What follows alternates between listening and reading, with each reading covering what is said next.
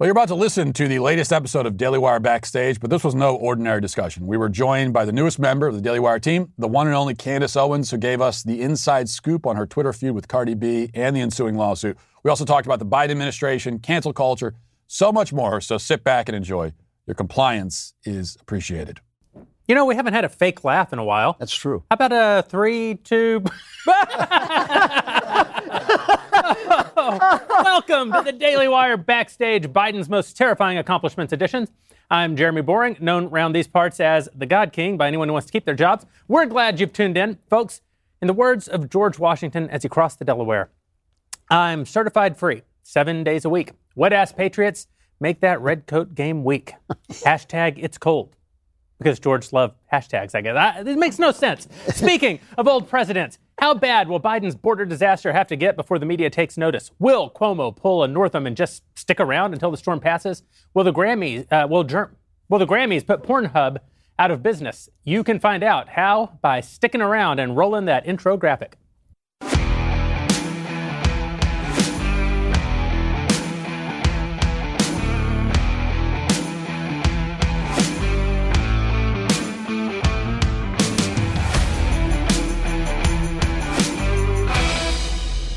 Just a quick note for everyone at home. This show is sponsored by ExpressVPN. It's time to stand up to big tech. Protect your data at expressvpn.com slash backstage. Joining me tonight to discuss all of this and more, the Ben Shapiro, the Andrew Klavan, the Matt Walsh, Michael Knowles, and our special guest, Candace Owens, the I want to make sure that I remind you uh, that, per usual, we will be answering questions from the Daily Wire members tonight. So if you aren't already a member, please go sign up right now. You can get your questions answered on air. Become a member. Go to dailywire.com slash subscribe. Get that 25% off when you use promo code Candace in honor of Me. Candace. Oh. Ah, the brand new talk show hosted by our very own Candace Owens. The show drops tomorrow for Daily Wire members only. So you want to get that membership tonight. DailyWire.com slash subscribe. Use code Candace. Get 25% off. Uh, I was there when they shot the show. It's fabulous. You're going to love it. Uh, so get over there, become a member, get your questions in. There's nothing to talk about. The, the teleprompter had exactly that much. I was trying to read the news right before the show, and it was basically that teleprompter. That's all there is to say. Uh, I know Ben would rather just go home, but I thought, yeah, we might I'm sure there's something that we could gin up of interest, and the only thing that came to my mind Yeah. is that it's Michael Knowles' birthday. Yeah, it's a big day. It's you my know, birthday. I know another. Uh, How another many? Trip. You know, a lady never tells, but uh, 31. the big three-one, a monumental birthday. It is monumental. Yes. I remember last year uh, was your 30th birthday, and we had all these plans of all the yeah. ways that we were going to celebrate you, and then uh, COVID happened Two days before. two days before. Two days I, before, and that I was don't it. remember having all those plans. Yeah, no, there we were- I was going to COVID was our on- excuse, oh, if yeah. you'll recall. When looking back, we had they sort of foisted it on us. Uh, You know, when it happened, sweet little Lisa said, you know, hey, we'll celebrate your birthday in a few months. I said, I wasn't born in a few months. I was born today, so that's over. So then she was like, no, well, we'll celebrate it next year. I said, 31? You can't, um, a grown man can't have a Can't 31st celebrate birthday. 31. That's no. So At this now- age, you get birthdays once a decade. Yeah, at most. all you I mean, I think I need to basically be Drew's age before I get another actual birthday. So here's the thing. Today marks two dark occasions. One is backstage, and the second is the day that Michael Knowles was popped out of his mother's womb. And we all regret this day. Some of us it has cost hundreds of thousands of dollars. At least. No, more than that. There's- Others of us it has cost merely tens of thousands of dollars. And Candace, you're new. Don't worry. Yeah. And so, happy birthday to Michael Knowles, and God help us all. Also, like actually, in, in real news, Candace continues to be in a legal wrangle now with Cardi B. So that's Oh, that's unbelievable. we have to we have to talk about that. the only important news is happening because of Canada. That's right. That's right. So do we have any major like legal breaking legal news? Like, Yeah, yeah. I mean, it's interesting because she's now deleted the mm-hmm. tweets, and she Because there was nothing wrong with them. there was nothing wrong with them. She deleted them, and she gave maybe the best excuse ever. Because I obviously called her out for deleting the tweets, where it's like, oh, I wonder what happened. You wait for the news cycle to go away, and then you try to quietly delete the tweets because you maybe have gotten some legal counsel, and you realize we are seriously suing you. And she gives the best excuse. She says, oh no, I deleted the tweets because my Twitter is fun and friendly. That's actually she actually Right. Same, same excuse Hillary used. Yeah.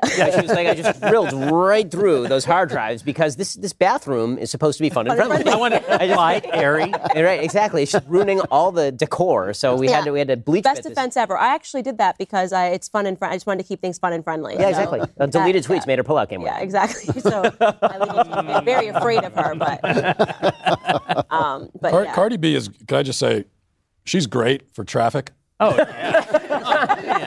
She's really good for that. So Yeah. I, I, ge- I genuinely texted Ben when this went down. I was like, I think at a certain point, like we are gonna have to cut her a check. Like you know, Daily Wire. I think. You know, it was like in- in our culture, there's very little that shocks anymore. But I remember, I think I probably first heard your rendition, Ben, of of the. Well, it is a better rendition. It was It was a better. better It was rendition. the Yeah. best It's thing. Let's be better frank. known It than is the terrific. original. It's the highlight of the like bench. Joe Cocker did the Beatles better, and you did Cardi B better, mm-hmm. right? But but when I heard it, and And John Belushi did Joe Cocker doing much the- much better even than better yes. still. Yeah.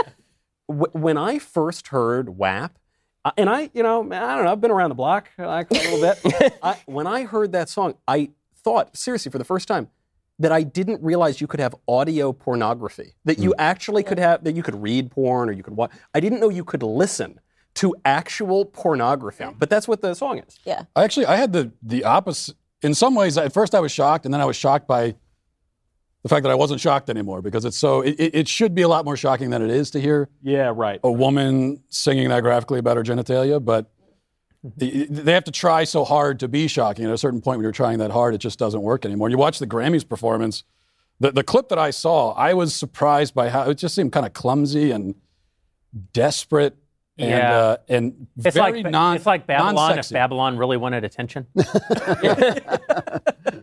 reminded me of when Norm Macdonald was doing the Bob Saget roast, and all these roasts were just the most disgusting, vile, vulgar things you could say.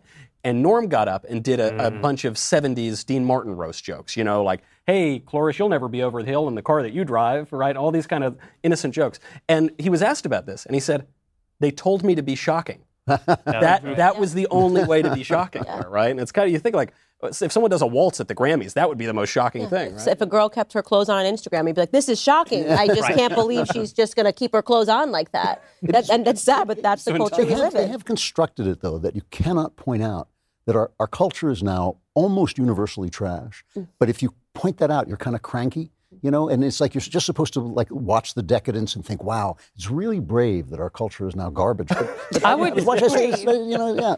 I would believe your opinion if you didn't hate the Beatles. But you've actually been cranky No, since wait, but- but- 1963. no, but wait, wait, be, be fair, be fair. I, I agree that the Beatles were tremendously talented. That's fair. But, but I looked at them and I thought, one day, Cardi B is going to do well. Very- the Straight line, slippery it was a slope. straight line, exactly. A very slippery slope, as it turns out. 100 days a week, man. Yeah. Turning on incognito or private mode in Chrome and Safari is not enough. I just skipped the segue and I went right to the That ad. was, that was brave. Thank you. That was brave. It doesn't matter how often you clear your browsing history, your internet service provider or ISP can see every single website you've ever visited. Think about it. How many times did you go back and watch the Grammys performances? Your ISP knows. And they can sell your data to advertisers. That's why I use ExpressVPN to keep my online data secure and private. ExpressVPN makes sure that your ISP and third-party trackers, they can't see what you're doing online and they can't see your location. It does that by rerouting your connection through a secure encrypted server. In fact, ExpressVPN protects all your data, regardless of whether you use incognito mode or not. ExpressVPN has you covered with easy to use apps for computers, mobile devices. You can use the internet in confidence. All you have to do, tap one button and you are protected.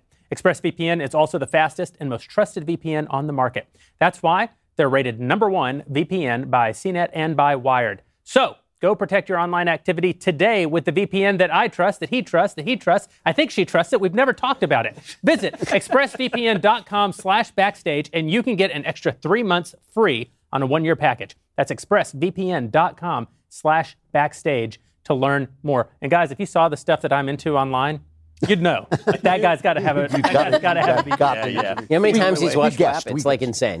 yeah. It's insane. It really is. But it, it, there is no culture left, is I think the point. Well, you've been talking about this, and, and I think it's important that we don't have a counterculture anymore. We have an anti-culture. Right. Well, what they what it used to be the counterculture. The the idea was we know the rules and we're going to fight the rules, but we at least acknowledge that the rules exist. Now it's we're not just going to fight the rules. There are no rules, and the problem is that art without rules is just crap. See, this is this is the dirty little secret about art. It's like getting rid of all the rules of grammar and then trying to write a book on the basis of that. You can't do that because it doesn't make any sense. That, that's that's true about all art. There have to be some limitations to what it is that you can do because that defines pushing the boundaries. There, If there are no boundaries to push. If you know it all the wasn't- scales and you take liberties, that's jazz. If you just play random notes, Right. It's not even music. And and when you watch these performances now, it's not as though they are they are playing with the line or just pushing past the line.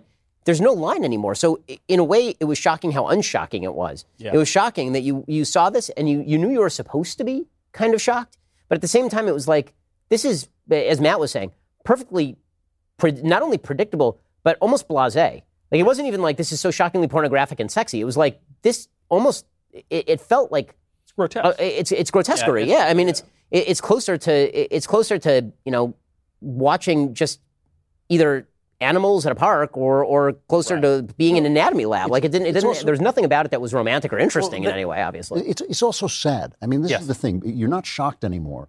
I, even when you were arguing with Cardi B, I was thinking, aside from your association with us, you're an elegant, well-spoken, you know, intelligent young lady, and talking to this woman who's acting like an animal on stage, and the p- press is going like, "Ah, she really gave it to Candace." And I just thought, like, just putting them together is sad. You know, I'm, so, I'm sorry for this woman. and the thing is that what, what you said, Candace, is exactly right.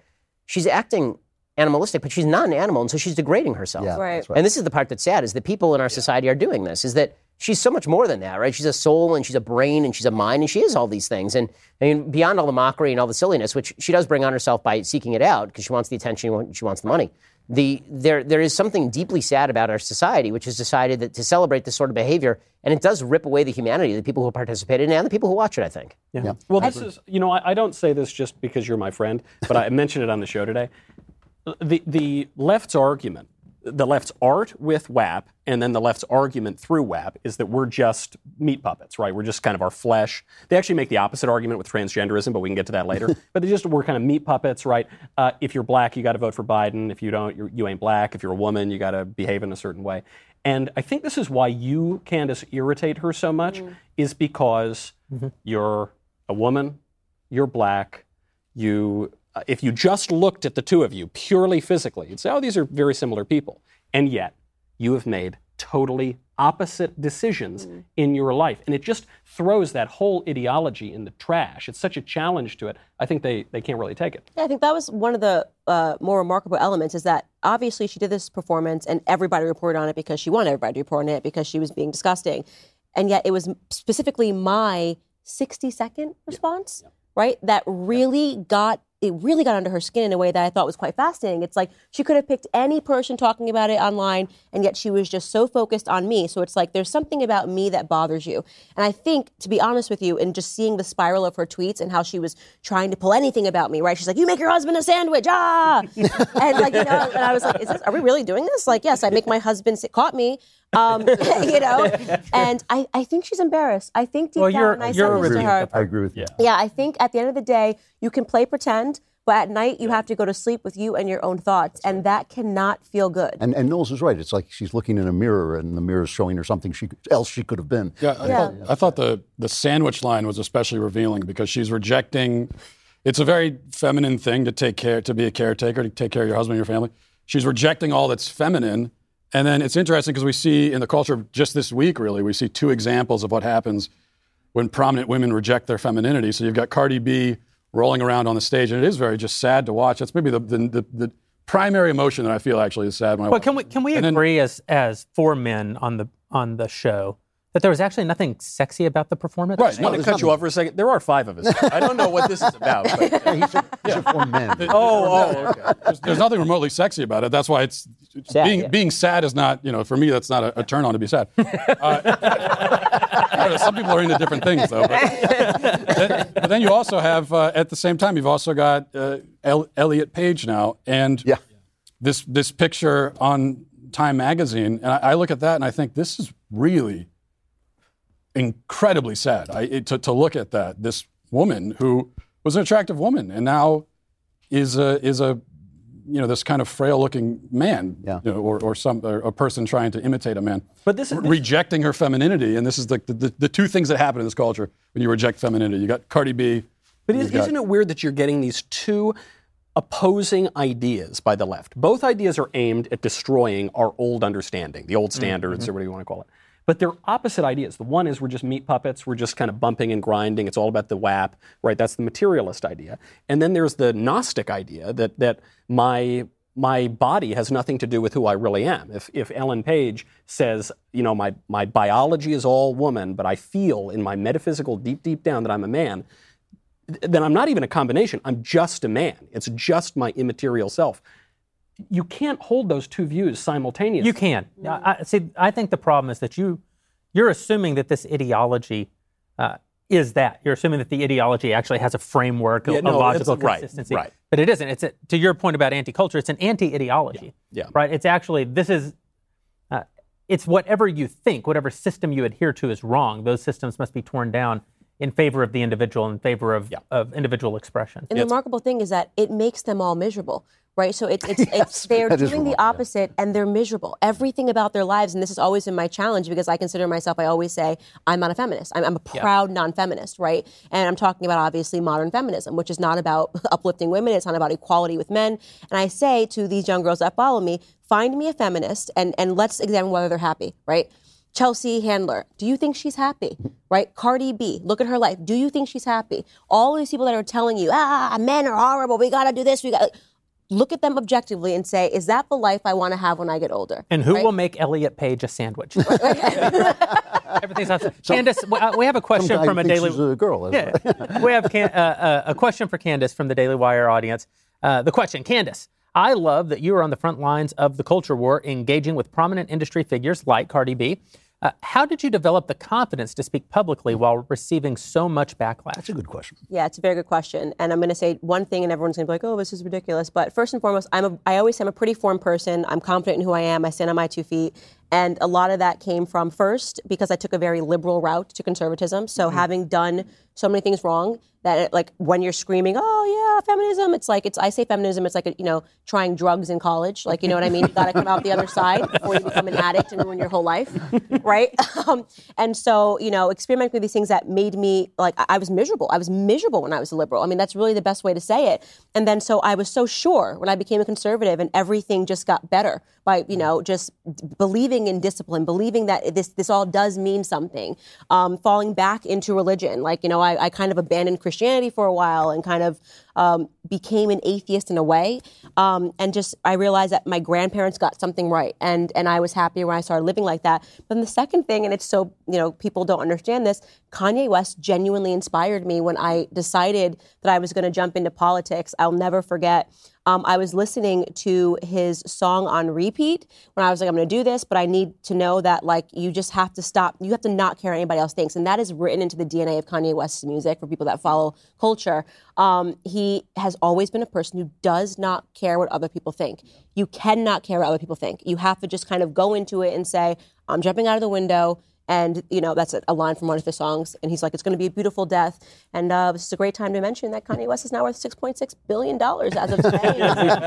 The richest black man. Is he really? Um, that's ever, yeah, ever, ever, ever in the United in the United States. Wow. wow. What's what's really um, both inspiring and tragic about what you just said uh, is that music helped you find yourself. Music Yeah. helped you find the path to be who you are. And I think that that's a good coda to the conversation about Cardi B, which is there is a consequence to the fact that our culture is descending into this madness, which is music, probably more than any other art form, uh, has such a, a power. I, I always say that if you want to, uh, if you want to judge the, the sort of theological integrity of a church, you shouldn't listen to the pastor. Nobody else does. it's really the songs. It's what people sing in their own voice. The power of hearing your voice lifted in song, singing along with the radio. said that. The Chinese philosopher, if you want to, uh, you know, determine the morals of a society, that its music will furnish the answers, and that's a question to ask to Black America. If, if you know, the music determines the answer, what what are we producing right now? What is Cardi B producing? And that's what I say. It's not good because what you put into your ear, the thoughts become things.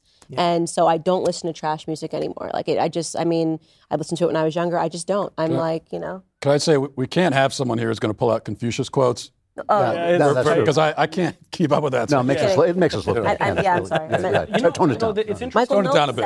said, as Michael said. My- as Michael said, yeah. you know, uh, but there's this there's this contrary strain, as you say this, right? I don't listen to much pop music at all. I don't think most of us listen to a ton of pop music. Eh, listen. I do. little touch every now and again. Candace is the most in touch with the culture. Uh, Kanye releases a gospel album. Yeah. Like what a couple years ago. I mean, it was it was a pretty good album. I really liked it actually. And I, you know, so there is also that. I mean, he's probably the biggest star Yeah. basically in the world. So what does that mean? That you got WAP and you've got Jesus is King, Yeah. both coming out around the same time. Yep, it's it's interesting, and I will say this, and, and because this news of Kanye becoming, you know, the the most the, the wealthiest black person that's ever lived, I mean, ever lived in America in the United States. Um, I, th- I had a conversation with him a couple of months ago that was like so inspiring. Maybe it was like two months ago, and we were on the phone, and he said, um, "I'm not." This is his, his exact sentence, by the way. I'm not fin to be the poorest one of Elon's friends. and then I said to him, you know what? I'm not fin to be the poorest one of Kanye's friends. Yeah, no. like, you know, and, and I mean, this is like, he's so inspiring to me for those reasons. People just never understood what it was about Kanye West. But if you follow his music, in the DNA of his music, he's, he cannot communicate his ideas. That's his problem, right? Hmm. He's, he's a teeters thinly, genius insanity. And like, he's got the ideas here. And then when he says it, you're like, whoa, what was that? That did not, you know, you did not communicate that correctly. But he is always, in a way, really ahead of his time. And I knew exactly what he meant when he said that about Elon Musk. And I was like, that's, that's an interesting way to look at yourself. I think I the am- poorest one of Elon's friends. I might be the poorest one of Candace's friends. I'm really upset to say you that. got to say on your show, I'm We're gonna keep it that way. poorest- I remember how hard it was to shop for life insurance before Policy Genius. Great segue. I, I don't. This is great. It You're actually free. says You're this in the teleprompter. riff, riff on how you remember it being hard to buy life insurance before Policy Genius. Here's the, I never bought life insurance before Policy Genius. Now I have a child, and I have bought life insurance, and I did buy it on Policy Genius, and it wasn't hard. It was great. Now is the time to get your life in order. Why not start by protecting your family? With life insurance. I want my daughter to have fond memories of me, which she will only do by buying nice things because I had a life insurance policy. You say, don't you want her to actually know you? God, no. Look at me. Policy Genius can help you compare top insurers in one place, and they can save you 50% or more for your trouble. Once you find your best option, the Policy Genius team will set you up and set up your new policy for you and answer any questions you have along the way. Policy Genius makes it easy to compare policies from as little as $15 a month. You might even be eligible to skip the in person medical exam. I wasn't. Look at how I eat. Since their licensed agents works, work for you, not the insurance company, there's zero hassle. If you hit any speed bumps during the application process, Policy Genius will take care of everything. That's the truth. I got my life insurance policy during COVID, getting that medical exam. I thought we just won't be able to do it. I mean, how many people are trying to get uh, life insurance during a pandemic? Not a great time, probably, to try. How are they even going to take care of this medical exam uh, when people are isolating and distance? They were able to get someone to meet me at the office and take care of this for me so that I could provide for my family and take those precautions. So while you're tidying up around the house this spring, why not get your life insurance situation organized as well? You can save up to 50% or more by comparing quotes and feel good knowing that if something happens, your loved ones will be taken care of. Go to policygenius.com to get started. Policy Genius, when it comes to insurance, it's nice to get it right. So I'm going to congratulate I just, no, I That just, was I, I excellent. just, That I just love hearing you say insurance. Like, you know, that's, I know. it feels very down home. Yeah, there you Sure. go. Uh, there's a watch this watch this topical segue. So with with regard to final note on on Cardi B, the the thing that that really struck me in the exchange that you were having with Cardi B is the way that the media just allowed her to get away with everything. Yes. I mean, she she literally just took tweets that were made up out of whole uh, whole cloth and then threw those at you. And the headlines were spat between Cardi B and Candace. Now, now, now, if you'd made up something as ridiculous as she made up about you and then put it out there, and then she had threatened to sue you, we all know what the headline would have been. But you're not on the proper side of the political aisle, and she is Cardi on the B proper has side of the political confessed to drugging and robbing Yeah. men. Yeah. When you talk about what the media will let her get away with, Yeah. Yes. can you imagine any, uh, any, basically, forget any Yeah. human, Right. Yeah. Any human. Any should be in prison. She should she should right now be in prison until like the year 2050 based on the crimes that she that she confessed to. And you know, we're obviously not into cancel culture around here, but there's a big difference between if she said something offensive like an offensive te- tweet 10 years ago and confessing to violent crimes against I, I am other into human beings. She's canceling just like, that's what I had to do. Yeah, I, Throw that. to- totally. I, I say we should. ke- Yeah, so that Cancel criminals. Yeah.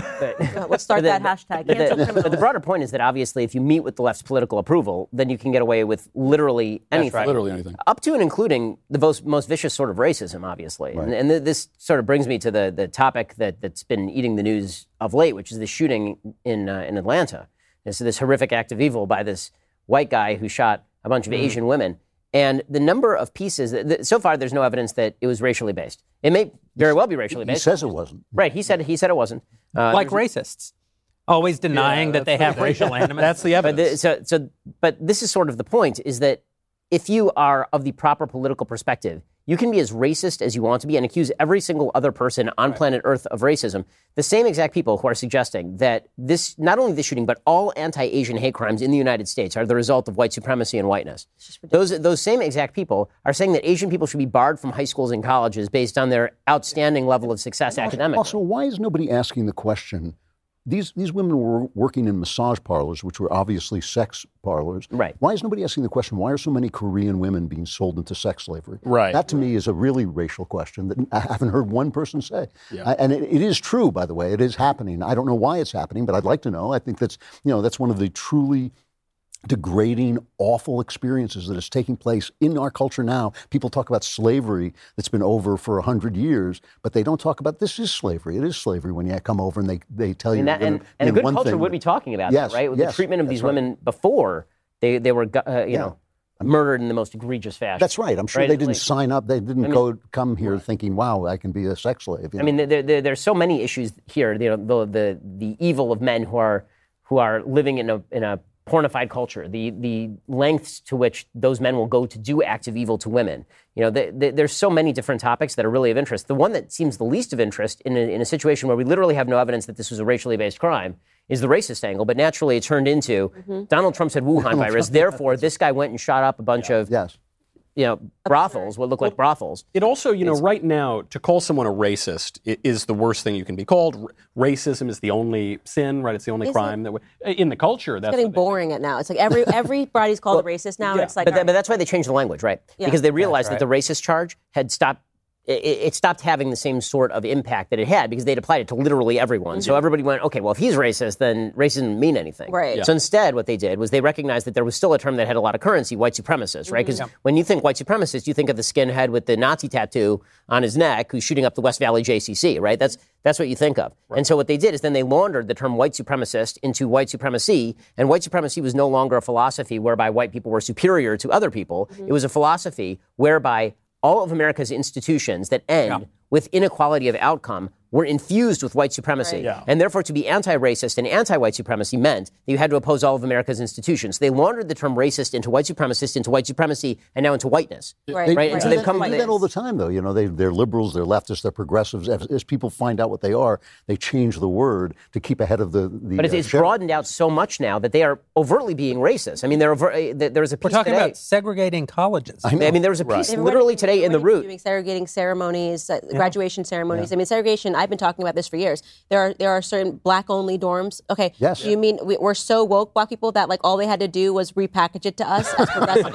like really, like we're so we're actually we're going to segregate ourselves. Thank you very much. Okay, it's so stupid. It's, it- it's implausibly stupid, right? And, and black Americans, uh, enough of them are not realizing this. Like, you know what I mean? It's like obviously me. I speak up and I'm like, guys, hello. Um, remember that whole like period where we tried to like desegregate? yeah, you're just you're just choosing it. Well, it's empowering now because I'm choosing to segregate. It's, it's gone, but it's, it, What it's I'm gone. It's, really frightening, though, is what Jeremy said before. Is that when I think about what what the end game is, there is no realistic end game that they can reach, and it's almost as if they're just locusts. It's like they're just. It's it's not. It's like you said. It's an anti philosophy. It's not a philosophy. It's not a vision of what the world could be. Well, you could kill America Possi- well, in the that- that's process, it. Right? that's it, because right, it, it doesn't work this way. It's no Well, longer a meritocracy. But when anybody you're can saying kick over a shouldn't get bad sandcastle. It's hard to. It's hard to build. California, upon. they're no longer allowed to flunk black students on the basis of not showing up. Right. Think about this. so, like, they saw too many black kids were flunking because they just weren't coming to school, and they said we're not allowed to do that Anymore. they got rid of the concept yeah, of flunking. the, uh, a teacher, a teacher just got canceled. I'm sure you saw this. in Couldn't the they do that when I was in. At school? Georgetown? Yeah, Saying the teacher that- Georgetown law professor? yeah, because she told the truth. She said at the bottom, every time I check at the bottom of my class, the majority of the students are black. Hmm. For saying that on, uh, you know, yeah, exactly. Zoom George- session. It a Zoom session at for saying, Law. That's right. acknowledging the truth about people. They said, well, you're racist. That's the only way that could be happening. She was saying Not it was because they bad. could- yeah. She was saying it was saying, bad. what do we She do was saying about it? Some of my best students are black, but disproportionately, a lot of my worst students are black. Yeah. How can I make this different? Right, And they and she got in canceled her trouble. They that. said, Listen, well, the- you must be racist. The That's why that's the bottom of your the class. not because of Smithsonian. Institute said a year ago Yeah. that uh, the nuclear family and work ethic, the Protestant And work objective ethic truth. and objective truth are tools of white supremacy. Being on time is a Right. tool of white But- supremacy. But, what I want to know is this, especially with regard to this this shooting in Atlanta at the the massage parlor. The guy who's perpetrated it says, "I I am a sex addict, and I basically I gave into lust, and that was the sin that drove me to this." And everyone said, "Well, no, you're a racist." what it, racism is what it's, it's wrath and pride, basically. Those are the two deadly sins that lead you to racism. Can it also be other sins? Couldn't it be lust? Couldn't it be like why is it that as a culture we've completely lost a, a sense of all the other sins, all the other vices, and it's just this one very particular sin of racism that we're focused It's all malleable, also, right? There, there was an entire article today in the New York Times about how this guy had claimed that it was because he had a sex addiction, and because he was addicted to sex, this is what drove him to this. He's a piece of crap, and you know his views are of no consequence. But if we're talking about societal trends that are a problem, you know, when, when you talk about sex addiction and porno- pornography addiction, I mean, pornography addiction is a very real thing in our society for sure. But what the piece said, and this is the part that was hilarious, said experts doubt that sex addiction leads to this. Okay, I'm old. I'm old enough. So here's the thing. I'm old enough to remember when Bill Clinton claimed that he was a sex addict. Yeah. yeah. Right? And the entire media went, oh, well, you know, that's a thing, right? That's pro- First of all, if you want to talk about a sex addict, that's just called a man. It's a man. Uh, the, the best, the best thing, the best thing about sex addiction is that uh, uh, the one eight hundred number to get help starts off with "for a good time call." Matt, Yeah, I, I think what, one of the dangers here, it, to Drew's point, that well, there's a question about why are all these women ending up in sex trafficking. Michael, you you, you, you, you point out, well, sex addiction. Why did that drive them to it? So we're because we're so focused on racism, we're neglecting every other societal Yeah. problem, and there are a lot of really interesting and important questions that we should be asking and dealing That's with. That's the point. And it, it's it's just like. Um, uh, there was the, the awful case a week ago of the black teenagers breaking into a, a, a guy's house, a white man, uh, mentally disabled, setting him on fire. And these kids are 16 and 14 years old. And they, they break in, and we, we still don't know why. Uh, and this is hardly being reported by the media. And of course, the races, if it is reported, the races are ta- taken out of the story completely. Um, but 16 and 14 year old black kids go into a white man's house, set him on fire, watch him burn for a little bit, and then just leave. And he dies. And we should be asking the question what is going on in this country that would lead a 14 year old kid mm. to set a man, black or white, or doesn't matter his race? What is going on that would lead a 14 year old kid to do that? And but that's a question we're just not talking about it because we can't talk about the, the can issue pose at all. theory? because But But that's the racial- point. It's, it's intentional. They want us to focus on race because they're destroying America, right? This is the easiest way to destroy America, right? So you're you're you're saying, Right. look over here, look over here. we don't have clout. But we're burning down all of these things. They don't want you to address the actual ill. But I, but I have the a, mean- I have a theory about this that we have never talked about before. I think, which is uh, the I think the culpability of the church and the reason that the church is in such trouble in America. Uh, you know, David French often talks about how you know the evangelical church has lost its way, as is evidenced by its support of Donald Trump. And he'll say, you know, if you go back uh, to the late '90s during Clinton impeachment, mid '90s, you have, you know, I don't know what it's called, but all the pastors got together and signed, you know, the the Frenchian Accords, where they said that it's very bad and character is destiny. And now we've forsaken that, and the church has lost its way, and now it's just an instrument of politics. And I've been thinking about that now for the last two years, and I, I believe that uh, the church actually did lose its way. David's correct, but it lost its way in the 90s, not now. In the 90s, the uh, the late 80s and the 90s, the church made a decision which culminated in the impeachment saga, which was that the church was going to go all in as a political instrument in the country. They did it in the name of being the moral majority, and they carried they carried freight for the Republican Party, who was having a hard time explaining the simple concept of because we're so bad at media, Republicans, they couldn't co- explain the simple concept of perjury to the American people and make them care. And so the church said, "Well, don't worry, we've got it. We're going to say that it's about something that it actually isn't about, which is, you know, a man laid down with a woman uh, and a cigar." And we definitely need to kick him out of. I think they were Love is down. love. I don't love know. is love. I don't, yeah, love. right, right. But that whole idea of the church as a moral instrument, as opposed to the church as uh, a community of of people seeking righteousness from God. Righteousness is a distinct concept from morality. And when the church went all in on morality, which does have a massive cultural component, I think that they were sealing their fate because in the late 80s, the, the morals that the church cared the most about were like don't say bad words, don't have sex before your marriage, uh, before you're married, and don't smoke. And the morals of our country have changed, and the majority morals within the church now are don't be racist, uh, don't uh, apologize for your whiteness, um, and I guess wear a mask. offend anybody else. Don't offend anybody I, else. I, I, I take issue with part of this because I think, first of all, the, the original sin was was in the Reagan era when they became the moral. That's when they became the moral majority, and it was a reaction to abortion. It was the idea that oh, these these people in Washington. You know, it's just Supreme Court judges, not elected officials, can suddenly say you can't make a law about abortion. And I think that woke a lot of evangelicals up to the fact that the culture was going south. The problem to me is not, you know, about morality or righteousness. The problem is about the world. The church was never there to make the world a better place. There's no place in the Gospels where Jesus Hmm. says, "Go out and make the world a better place." What he says to you is, "The world In this sucks, world, you will have your problems." gonna and you're going to get crucified." And, pr- and then proved it, you know, that that's what's going to happen to you. And the, what they want us to be relevant. I mean, I think uh, John MacArthur talks about this all the time. They want to they want to have an effect on the world instead of having an effect on people's souls. Yeah. Now, yes, if people's souls are saved, I think that's going to make for a better world. But that is an, an actual secondary point. Once the church decided that it was going to be a, a uh, an engine for world change, for world betterment, they were lost because the world is I actually a don't think place. we're saying. I don't think what we're saying is radically It's not radically different, Because what. I'm saying about morality ultimately is that righteousness can't be judged with human eyes. This is why Christ says, if you have lust in your heart, you are an adulterer. Or if you have hate for your brother, you are a murderer. He doesn't. He's not Yoda. He doesn't say if you have hate for your brother, on the path to murderer you are. No, he says you are one, because God sees the heart of a man. Right. Right. And His judgment isn't limited like ours is to just the things that we can measure and observe Right. uh, with our senses. Morality is the things that we can measure and observe with our senses. And so when the church goes in for morality, it's it's I think it's the same thing. We're basically saying that the church was only interested in what it could measure and not in the actual substance that undergirds the things There's something. I mean, measured. I mean, there is. You know, when Jesus is asked, "How will I be saved?" He does reference six of the of the Ten Commandments. I mean, he does. There, there is a, there is a, a moral law. I think there's a, a, a natural moral law that we live by, and basic things that you can't do and be moral. You Yeah, can't. don't smoke, don't say bad words, don't have sex before marriage, and don't be racist. No, Well, isn't- isn't and the wear a problem- pillow- You can't And, kill and, and wear a mask. Don't forget wear a that mask. one. Yeah, wear a mask. That's the from the, problem the more lost that- gospel of Saint uh, Fauci. I Say think. Fauci, yeah. The problem is more, I know you don't like this term, but it seems to me the problem is more the church gave up on objective morality. You're talking about the church adopting the, the Yes, morality of the age yeah. And how it changes over time, which of course it, that's exactly the problem. And it's absurd that, that people are going and sitting down in pews and listening to listening to sermons about the dangers of racism. Like every single person agrees. Uh, You don't need, you don't need to say it. There's no reason to give a sermon on it.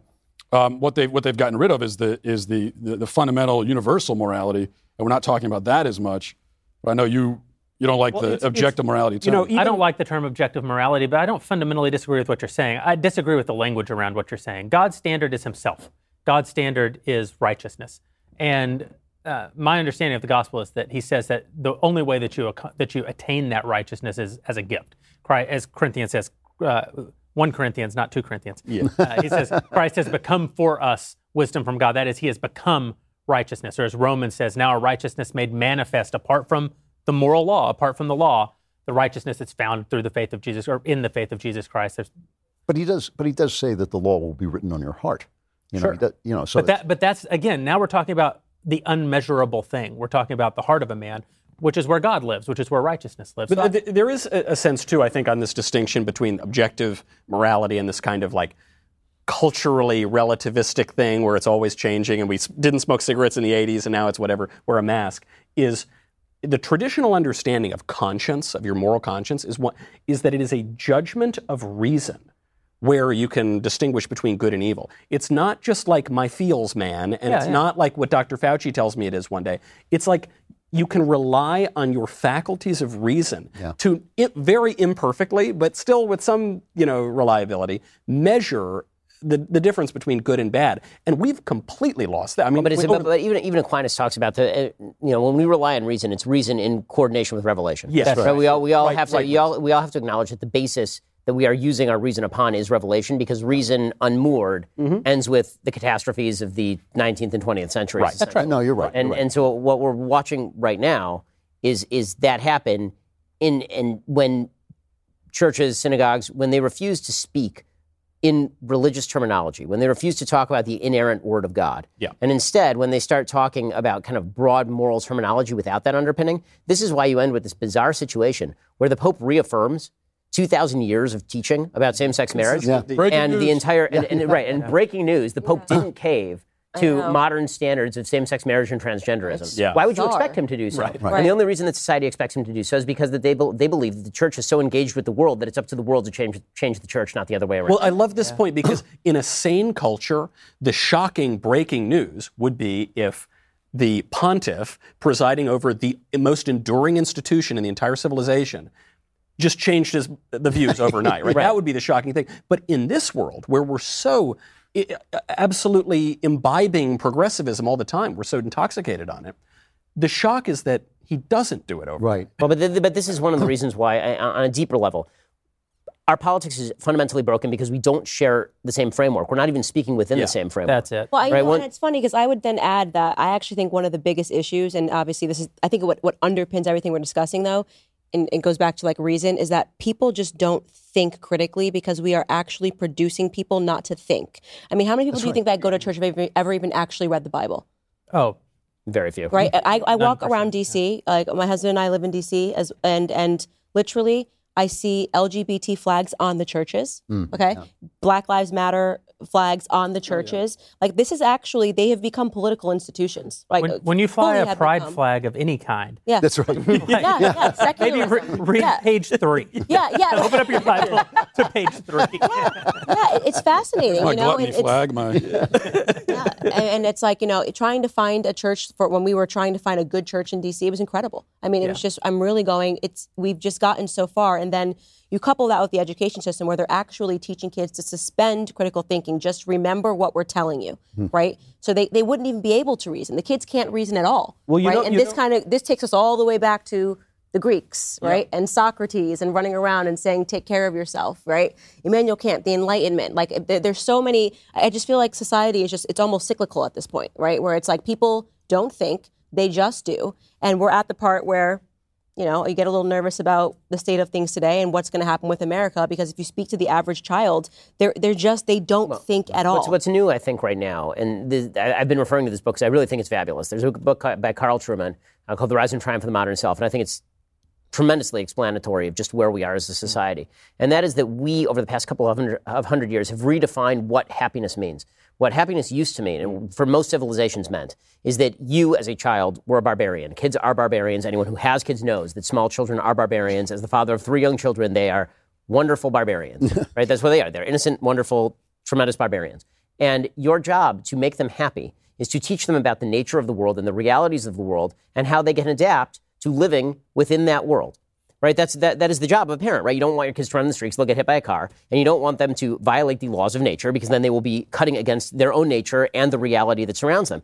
Well, in the in the early 18th century, uh, m- well, mid 18th century, there's this move away from individuals are defined by reference to their institutions and how they adapt to those institutions, to individuals are defined by what they are inside. And There's a very Rousseau move where your individual happiness is now reliant on your ability to define yourself however you see fit. Now, he didn't feel that was super dangerous because he was still living inside a set of rules and boundaries that he took for granted. But then those rules and boundaries went away. I mean, this is Nietzsche's point, right? Once you get rid of the rules and boundaries, then without God, with God being dead, who's who's to define any of these rules and boundaries? And so now the only thing left that matters in this world is how you define yourself on the inside, mm-hmm. right? Because all of the rules and boundaries, those are actually impediments to how you define yourself. So the, the point that Carl Trueman makes, and he brings this forward to transgenderism, is that you know, religious people, traditionally conservative people, they look at this and they go, this makes no sense. How can you say that I identify as something that I obviously am not? And how can it be that when I say you're obviously not that, this makes me a bigot? And also, if I say biology says you are not this, how does that make me a bigot? How is that even possible? That's right? why I brought the- up uh, the- Immanuel Kant because you can't you can't define yourself unless you can think. Right. Right. You get what I'm saying? So But- like, there is no thinking. There mm-hmm. is no reasoning. Well, so you- how, but is- the- it- how are they going to define themselves? But what, what, what really, the, the point that Trueman is making is that self, because self definition has now been defined as happiness, as opposed to Yeah. adapting to the circumstances around you in accordance with reason, hmm. right? Which used to be called virtue. Because we got rid of virtue, the basic idea of happiness is whatever floats my boat, but the rest of the world has to adapt to the flotation of my boat, right? I mean, if the, if the rest of the world puts a hole in my boat, the rest of the world has imposed on me. If biology puts a hole in my boat, if biology has imposed on me because I am this thing on the inside that defines itself, and all of nature, all of humanity has to adapt itself to my whim. Otherwise, it's, a, it's, a- it's an actual harm. And that's why when people say, you're harming me because you're denying my existence. I'm not denying, I, I see you right there. You're a person. I just disagree with you. No, you're denying their existence because as soon as you deny their ability to express themselves and to identify as they see fit, it's the only thing in the entire world that matters. And so it is not enough to say, do whatever you want in the privacy of your own home, or you're an adult, go get whatever surgeries you want. That's not enough. They require, uh, people require approval. People require that you cheer for them. And if you don't cheer for them, it is an, it's an active violation of who they are. Well, what I know for an absolute fact is that uh, the definition of happiness is having lots and lots of stuff. yeah, of course. You know, people living today, they're they're they don't know how to think, they don't know how to remember. They also, I'm so grateful that I didn't grow up in the age of social media where, like, every single thing you ever did as a child has been chronicled. Uh, all of your bad decisions exist. Like, if you want to see a photograph of my grandpa, like, you've got to go to my grandma's house, dig around in her attic, find that one book, blow the dust off of it, bring it downstairs, open it up, gingerly remove the plastic covering, and hope you don't rip grandpa's face off. Because if you do, great grandson never going to know what grandpa looks like, uh, unless you have been smart enough to go visit our friends over at Legacy Box. Stop it! I did it. Stop it! that. I did Oh. it. I- it was God, great. that was a journey. It was a, well, Took us on a journey. it was a shaggy dog ad read. Legacy Box. It's a simple mail-in service where you can have all of your videotapes, camcorder tapes, film reels, and pictures digitally preserved on a thumb drive, DVD, or in the cloud. The process from start to finish is easy and simple. You pack and send. Their team digitizes everything by hand, then you enjoy.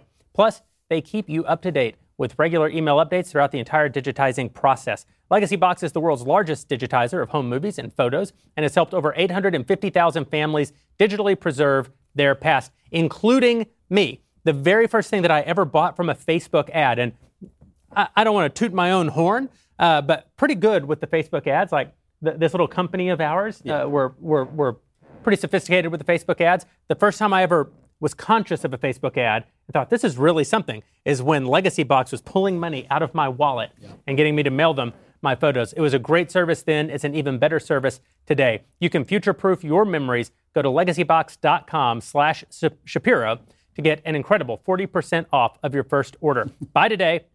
Take advantage of this exclusive offer. Send them what you've got when you're ready. Legacybox.com slash Shapiro because they don't care about slash boring. You'll save 40% off while supplies last. Matt.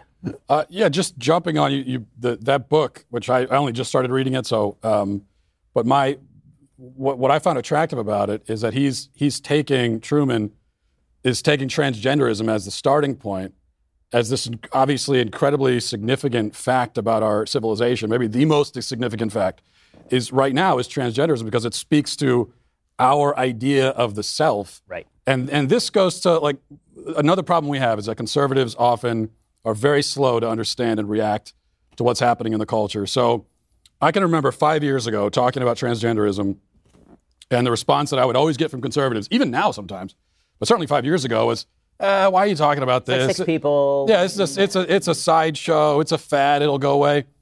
And my point then and now is no, no, no, no, no. This is the fact that this makes sense to so many people That's right. s- speaks to they have an idea of of fundamental reality which is absolutely divorced from me and it's it's a, it's an almost unbridgeable divide and if we get to a point where half of the country 80% of the country has that idea of the self as a as a self that you can simply make yourself based on your own emotions and your own whims then we just we don't Well, we're finished because it kills. we're it kills all finished as one as one as one country It's ultimate subjectivism, right? Because the only thing that matters is how you identify interior uh, in, in your interior life, which no one has access to, right? And every single other objective claim about the universe is a threat to that. So if you bring data, you're now a bigot, right? This is, we, we've all felt this, right? You bring data, you bring biology. If you make objective claims about the world, if you ask for data, right, all of this is a sign that you are intolerant and a bigot. But also believe the science. But th- th- this is this grows out of. I was talking to Matt about this before the show started. This grows out of uh, one of Rousseau's children, who is Foucault. And I, I read Foucault and, and Derrida when they first started coming out. But then I decided to go back, and I'm rereading one of Foucault's major major books called the, uh, the Nature of Things, the Order of Things, and he's a grifter. And which, which, no, which, which didn't occur to me the first time I read it because I thought this is kind of interesting philosophy. But his, he makes the point that natural science is a complete invention because all of biology is one thing and it's only us imposing this order on it. And my first thought was, that's interesting until a turkey tries to mate with a t- coyote, and then you re- realize no, there actually is an order of things. And this idea, his idea is basically that power constructs all identity. This is right. So Yep. if that's true, everything you are is mm-hmm. created by me. It's created by the powerful people around you who impose that on you. And so we have that power to change you. And so if you say you're a woman and I say no, you're not, I'm doing an act of violence to you. I'm actually because my power is a threat to you. The fact that all, none of this is true. Uh, it doesn't seem to bother. Well, he's French. You know, that's what the French do. What the French do is they say they say false things beautifully. You They know, sh- and you and they read and think, what a great sentence, but totally untrue. You know, the Germans say true things incomprehensibly, I, but the French. but I, I think that, but I think that because the power dynamics of the society were perceived to have shifted over the past 10 years, Uh-huh. that's why all this stuff is coming to the fore right now. Meaning that when, if you said power, power decides the fate of societies, back when the left felt it was not in control, right. then that's a dangerous thing to say. Right? Because then the right says, oh, okay, you're saying power decides the fate of societies? Well, we have some ideas about what we can do with that power. It was only during, I think, probably Barack Obama's second term when the left thought they were never going to lose another election. Hmm. It's, why, it's why Trump came as such a shock to them because they thought literally they had created the unbreakable coalition. It was They were never going to lose another election. They were the coalition of the ascendant. They, I mean, there were so many articles about the, the browning of America having defined because demographics was destiny and, and uh, unshakably Democrats were going to continue to win for all time. And all of that was false and all of that was nonsense. But it was at that point they started to say, you know what? Everything in life is defined by power, but now we wield the power. And because we wield the power, we can reshape all of these institutions. And that has never let up. The, the desire to reshape all the institutions. And Biden, now with his victory, feels that he gets to reshape all the institutions. I mean, the, the notions of Ibram Kendi have now entered. I mean, the, talk about a grifter. The notions of Ibram Kendi have entered every aspect of American government from top to bottom. It's insanity. I mean, the State Department declared today that they were going to redo how they staff the State Department on the basis of equity, and they were going to achieve racial balance in the State Department. I just thought, I like, said I was going to hire all white people, and I got like 20 lawsuits.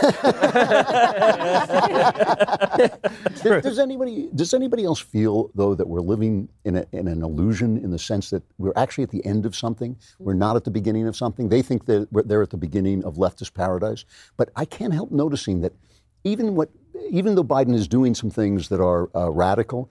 That really all he's doing is he's stealing your grandchildren's money to prop up things that have already failed, like pensions and Obamacare and all these uh, socialist ideas that have just failed. I, I can't help feeling that we're at the end of uh, an epic, and that's why. Well, of course so we are. That's why our everything's presidents so keep getting older, older and Older and older, We've had three exactly, presidents who were born in 1946, and now we have one who was born in what 45 or 40, yeah, 18, 1846, I think. 45 or 44. It's a it's a very bad sign for society when you can't make generational change Yep. in your in your chief executive. Right. You know, there there is too this like just it's pure will, right? It- It's th- this imposition of will. To Ben's point, once you have unfettered self-definition, it's all just whatever I want, I'm going to get, and it it gets to your point, Candace, which is.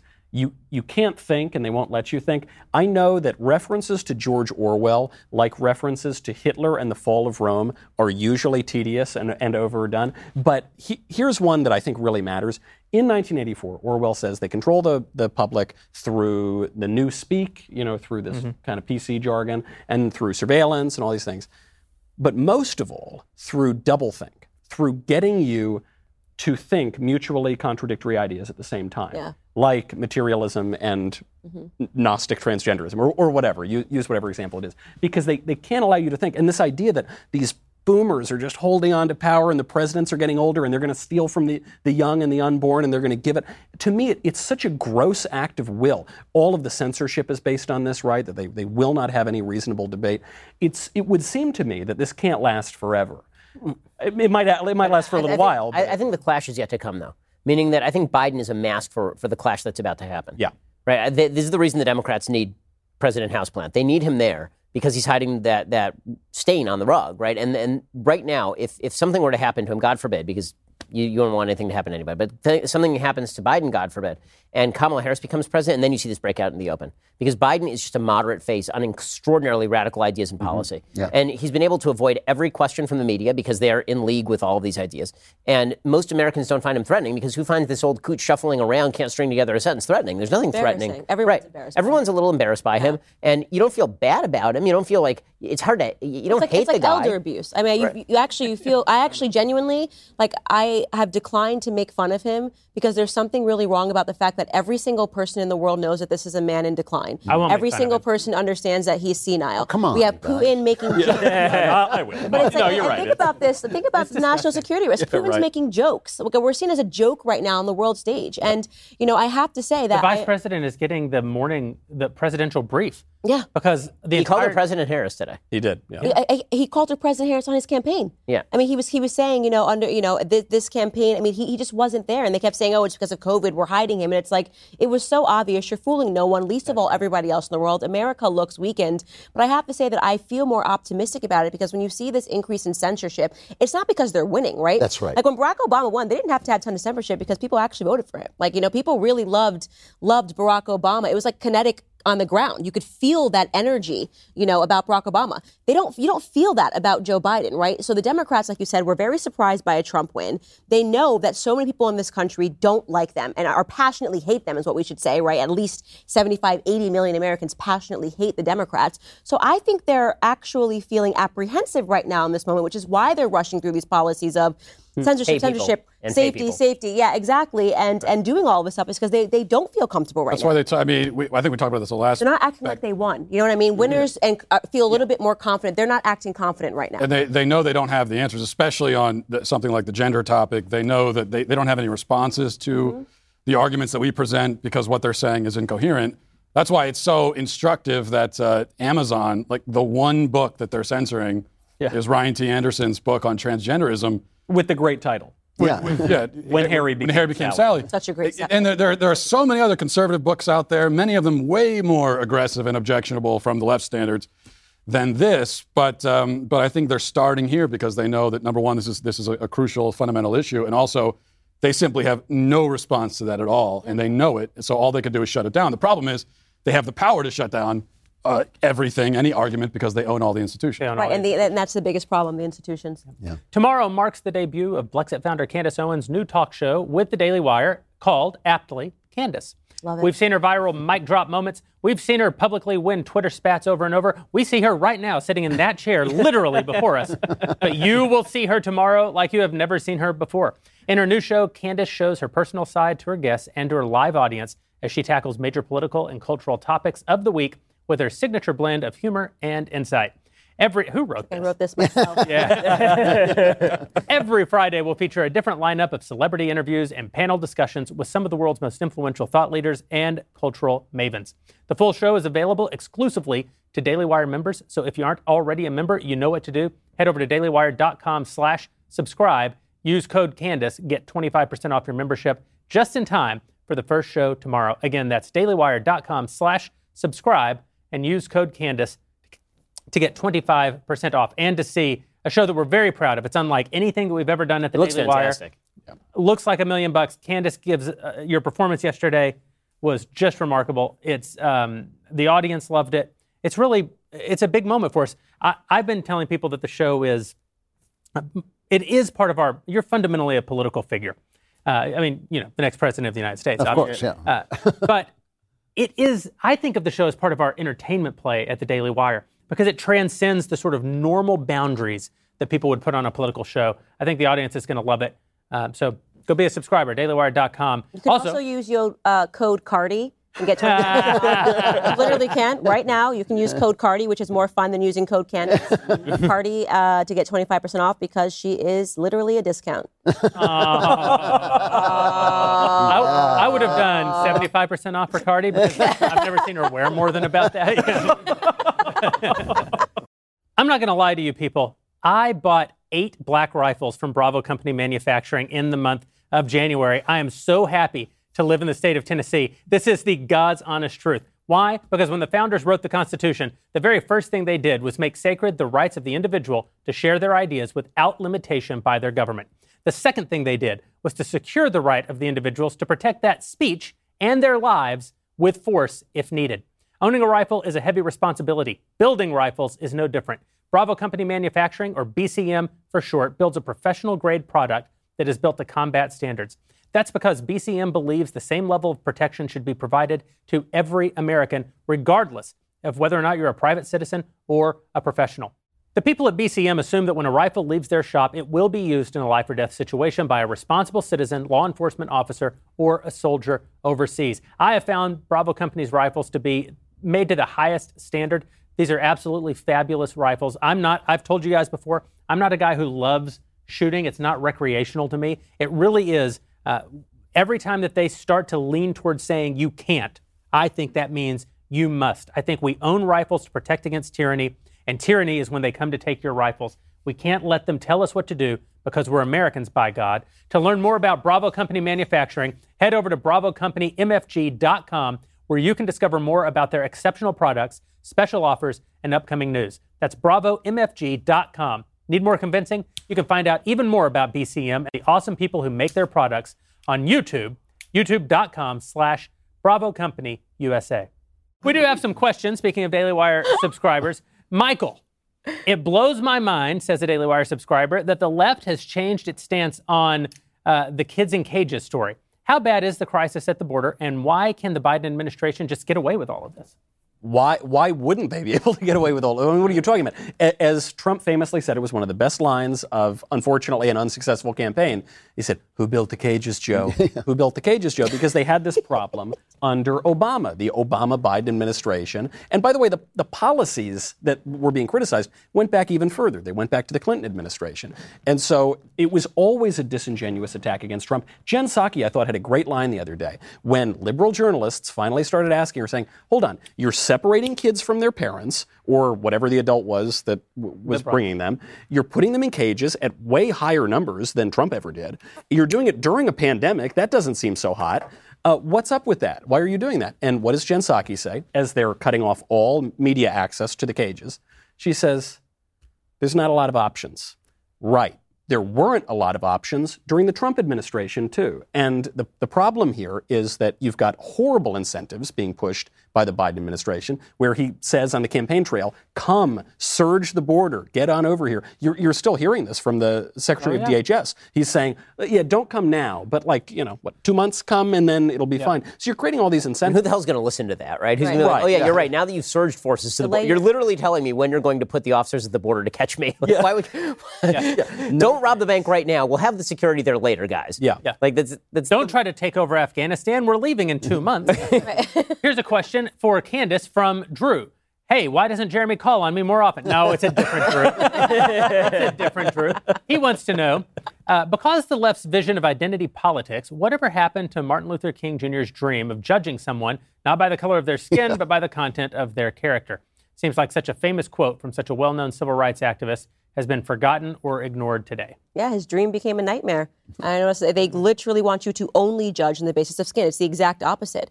Um, and like you said, it's it's it's all of these competing points where it's they say, oh yes, we should prop him up. We need to extend um, uh, February and I, I almost called it Black Lives Matter month. Um, I can't even think of anything but. Black Lives Yeah. Matter. What, what, what's Black? History Month. Black History Month, Black Lives Matter Month. You know, Black History Month, but they actually know nothing about Black history. It's incredible. You know, the people that they that they celebrate during Black History would be so against everything the left is doing. It's so counter to everything that they fought for. You know, Frederick Douglass. Oh, we. I'm like, what do you know about Frederick Douglass? Like, what what do you know about Booker T. Washington? What did you have you read up from slavery? They know absolutely nothing because if they did know. Um, if they were actually educated about these people and they weren't just, you know, one-liners to put on your Twitter, they'd all be conservative and they all be Republican and and they'd be on our side. So, um, you know, what happened to his dream is it became a nightmare, and it became a nightmare because of Democrats who were always the racists in this country, who have always seen, um, you know, the power that they can gain from race. And right now, that's all it is. When I, whenever you hear the term racism, you know, to me, it's always a power play. And the irony, of course, being is that the people that suffer the most because of these policies are black people. Do you think black people are going to get ahead when you're teaching them? You don't have to be punctual. You don't have to get A's. You don't have to even try. We're going to put you in these schools. Okay, now you're out of school. What happens to you in life? What, do you think you're going to get a job at Goldman Sachs knowing nothing? Then like, you know what? You did absolutely nothing, but here's here's uh, here's a big check for you. It doesn't work that way. You're actually training them up to be failures, to be non-competitive, so that you can keep propagating this problem of black people having them as the victims and saying, "Oh, look at you! It's been a lot of years and you're still living like this." Well, it's because we know nothing but outrage. And I will say this because I'm so passionate about this, so I'm over answering this question. What they're really doing is they're transforming black Americans into toddlers. You talked about how toddlers act, right? The idea is to make them emotional. Know nothing and you're emotional. That is the I, literally what a toddler is, right? Why does a toddler scream when you say they can't have candy, right? Because they don't know anything else but emotion. They scream. So you remove knowledge from someone and teach them that their every emotion they have is justified, and you create a society of toddlers, and How that society That's all- can How survive. conscious do you think? Do you think they're doing that on, on purpose? One thousand percent intentionally. Mm-hmm. One thousand percent intentionally. And so it's it's so, you know, it's just it's so important right now because the only people that are going to be able to stop this right now, in my opinion, are Black Americans. So As soon as the victims say no, thank you, right? As soon as you say like me, this is why they hate me so much. Because if I just say actually. I'm actually not a victim. Actually, when you say to me, Candace, um, that you know uh, you're a victim, you're actually you are the racist. You're telling me when you say white privilege, you're telling me that you're more privileged than me.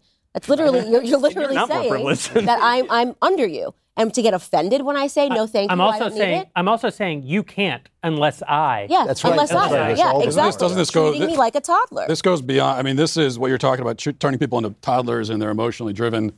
That's not just, they're not doing that just to black Americans. They're doing that to all Americans. And also on MLK, if I'm to, just on that note of, of MLK, to, to, if I was to prophesy a little bit, like five years in the future, maybe earlier than that, I'd say for certain he's getting canceled.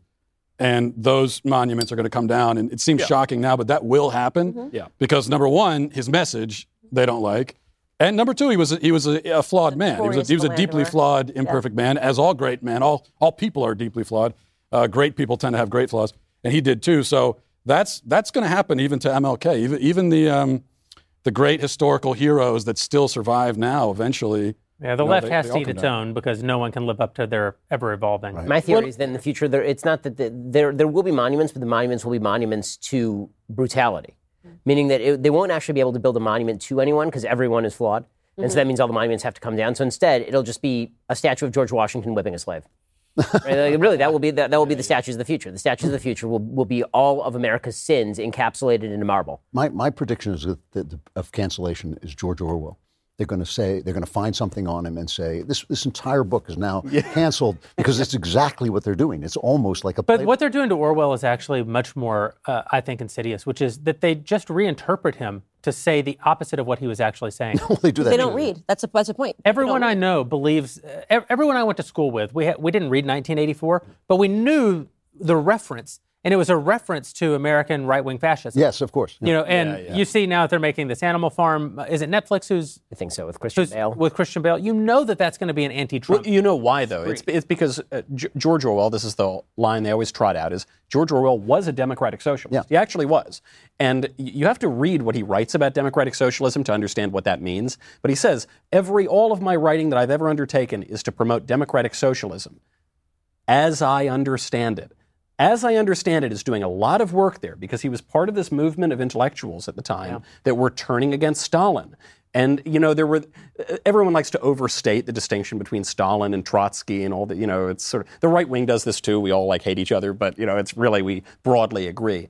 Fundamentally, the distinction between these uh, socialist communist thinkers is uh, one guy won and killed the other guy. I was going to say, I was gonna say guy actually got had the to ice pick. The ice pick was The the, ice pick is- Right, that was the distinction. So here's a question for me Oh. from MGM, which is one of the better studios. I am a subscriber from Switzerland, and due to cultural due to the cultural reach of the U.S., many habits and norms often tend to gain a foothold in Europe after they have sprung up in the States. What advice would you give to our continent or a single inhabitant, assuming that we are probably six months to one year behind you in these matters? Well, there's nowhere else to go. Uh, I would have said 100 years ago, go to America, make haste, uh, get, get to the land of the free. But, uh, but those days are gone. I actually think one of the great tragedies in the world right now uh, is that there are no frontiers. And I think freedom is a frontier mentality. Uh, one of the things that's that made America unique is that people from all over Europe who were seeking freedom left. They left comfort. We don't think about it, uh, but they left the first world. I mean, it's amazing. Drew and I actually toured uh, the Ranching Heritage Center in Lubbock, Texas, together one time. And I remember one of your observations when we were looking at these old wagons and farm implements uh, and ranch implements from uh, the the late 1800s, and just and you know these grainy photographs of what the landscape looked like and what people were enduring at that time. You said, for God's sakes, Europe had Dickens at this time, and it's true. They had hospitals and roads and lights and public works, and people were leaving that behind to go to a barren wilderness and carve life out of almost certain death uh, because they wanted freedom. I think it's one of the reasons that Elon Musk is kind of an inspiring figure. Uh, whether or not you think that man can thrive on Mars, I'm skeptical. We can't even thrive in Antarctica. But what he's doing is inspiring because what he's saying is, what if there is still another frontier? What if there is still a place where free spirits can go? What if there's still a place where we can start anew and build? Because that's what what conservatives fundamentally do when we're not conserving. What we fundamentally fundamentally do is create. We go, we create, we carve out of the wilderness, we build civilizations, uh, and we do the very hard, risk uh, heavy work. And then over time, after we've done that, after we've cleared the path, then the leeches can show up. Uh, and they can just slowly pull all the things that we built down uh, and, and sort of reappropriate themselves. But the very same logic that says your body, and to some degree, defines you, says that freedom is a space, is an actual physical space. Yeah. You know, I mean, it is, we are we live in an incarnate world, and you have to find a place to be free. Yeah. And I think that that is a problem. By the way, this. quick note on, on Europe, just to, to get back to the question about Mm-hmm. what Europe should do. They should say no, and they're starting to say no. That's Yeah, I mean, you're starting starting to to actually you're starting to see actual European leaders who are more conservative than people in the United States now. That's right. Yeah. Is how crazy this Poland, Which is humiliating. wonderful. Yeah. By the way, France, France came out and France was like, Yes. we don't want any of this critical race theory nonsense. That's not how Frenchmen think of each other. Yeah. Pen- By the way- You guys are too I think radical Le for us. Pen Like- will win. By the way, no is the most Because of the important wokeism. word. No is the most important word for conservatives today. Absolutely. No matter what corner of the globe you happen to Here's the thing: occupy. it's, it's generally been the most important word forever. That's for all of right And for, for all of human too, history. say. By the way, Ben, to go back to Japan, which I, I think you guys all know, I have a weird fascination with Japan. But like, look at Japan. I mean, do you? I mean, like the rules in Japan in terms of trying to get into this country, which also fascinates me. I told you my um my sister-in-law lives in Japan. She lived there for ten years. All of her children were born in Japan. She's a missionary there. Their kids are not allowed to be citizens of Japan because they're just not Japanese. Yeah. Right. Like, I mean, it's just incredible. Like the idea that America is a racist. If you actually go look at the immigration so- laws so of true. every other country, and America is just a mess. I mean, it's just it's unbelievable. But um, you know, there's they're getting something right in terms of the, the the remarkable strides that you have to go through because they really believe in their culture and they united in this idea of what their culture is. Whether you agree with their culture or not doesn't really matter, right? Right. But to say in order, you're not just going to join have this one. club by Yeah. Yeah, birth. they You're not, gonna, one. you're not just going to join this club. Like this is a culture and we believe in it and they have a culture. The problem with America is that we have a bunch of people that don't believe in American culture. Right, and we have the doors open, and we're saying everybody come in, and we're saying culture is wrong, and everything needs to coexist, and we know that it fundamentally cannot. And not just people who don't know what it is, people who are funded by zillions of dollars from the biggest institutions saying that we hate this culture and you should hate it too. Yeah, that's right. Here's a question for Matt uh, from a subscriber also named Matt. So you have to answer it. How did it feel to have the embassy of uh, the embassy of Ireland respond to your sarcastic tweet about internalized Irish phobia? Can you break down what started this on Twitter? That was, that was my greatest career moment. says a lot about my career, I suppose. But uh, yeah, this is the, the actual Irish embassy responded to a trolling tweet from me, where I was uh, where I was saying that if you're not part, if you're not a person of Irish descent, PID, PID, which is what I am, and if you add us with the marginalized groups, we are PID, BI, POC, LGBTQIA, um, all that together. I always suspected that. Plus, sorry. But anyway, if you're not part, if you're not a person of Irish descent, then then to participate in St. Patrick's Day is cultural appropriation. You know, you it, it- my culture is not a breakfast cereal. It's not. It's not. Like um, and uh, so I, I made that point, and the, the the Irish embassy could not pass up the opportunity to virtue signal. So they responded saying, "Well, it's not true. A- Anyone is welcome. It's it's uh, appreciation, not appropriation." Right, They said- cultural appreciation is not cultural Right, right. Which, which the thing is, I actually agree with them that, that uh, cultural appropriation is a nonsense concept. I'm sure we all we all know that. Um, but the point is that if they had said that appreciation is not appropriation about, say, a white person wearing dreadlocks, Right. they'd be condemned as racist. But they could say it in this case and that. So, so, So tragic that they, your they, they only illustrated the point I was making. your own people Yeah, my own people turned Sad. them. Internalized Welcome to the Irish club. phobia is what they were. Could I just ask for one moment? because I, I totally see this point on appreciation and appropriation. But if if you're not allowed to appropriate any other culture, let's say you're a white guy and you're not allowed to appropriate any other culture, but also you have to ab- abolish your own culture. what what culture are you permitted to have? Well, and the other thing is, Bad. okay, one other thing about this appropriation thing, because of course one of the ironies with uh, St. Patrick's Day is that it's not even, you know, St. Patrick wasn't even Irish. He was kidnapped by Irish pirates, and uh, which is great. I mean, he was appropriated himself. um, but so many of the things that are that, that we say are appropriated don't even originate with the supposed culture that's been stolen from. Braids. Like dread, yeah, dreadlocks did not originate with black braids. people. Uh, Ke- Kendall Jenner was accused of uh, appropriating tequila. Well, tequila was not invented by native Mexicans. It was invented by a, by a Spanish aristocrat. So, you know, that's one of the, the ironies is that so often the culture that supposedly owns this thing. Like the Vikings, they have no answer for that. You're not allowed to wear hair and braids, or you're culturally appropriating from Africans. I, I guarantee you, the Vikings had no access to the continent of Africa. They weren't just like, oh, look at this braid down here in Botswana. Let's bring that back up. I mean, it's like it's incredible, but nobody. They don't know history. They don't know. They don't know anything. They just know we decided this is ours, and you now you're not allowed to wear your hair in braids. And it's just like, are you kidding? It was fantastic, though. I mean, when the embassy responded to you that way, it was. You do have these legitimately hilarious. Twitter moments where like you're just like, why is Matt? Why why is he trending? And then like you look and you're like, It's the most- never it's never for anything significant. It's always like the dumbest issue. Emojis, dogs, St. Patrick's Day. never been an yoga issue, and Yeah. now it is, and that really sums up Twitter. Here's a question for Andrew Klavan from someone named Lauren, who is a subscriber at dailywire.com. You should be too. Head over there, dailywire.com slash subscribe. I'd love an honest opinion from Klavan on Jen How do you say her name? I can't. Psaki. Psaki. Psaki. Yeah. Psaki. Uh, I'd love an honest answer. What do you think about her? How is she doing, and how does she compare uh, to previous uh, press secretaries? Well, it is the worst job on earth because you probably take it thinking you're going to communicate the wonderful vision of the president you believe in, and you wind up lying like a dog, and that is what she's doing. And it's it's it's sad to watch her. I mean, Like a she Doug. What? Like a Doug. A Doug, like a Doug. Uh, no, I, I'm going to circle back on this. No, I'm, I, I just, I just think that it, it, it's sad to watch somebody devolve into a just a constant Yeah. liar. This, the, the smallness. You know, I, I saw this during the Trump administration with Melania, like a lovely, a lovely woman who did a good job as first lady.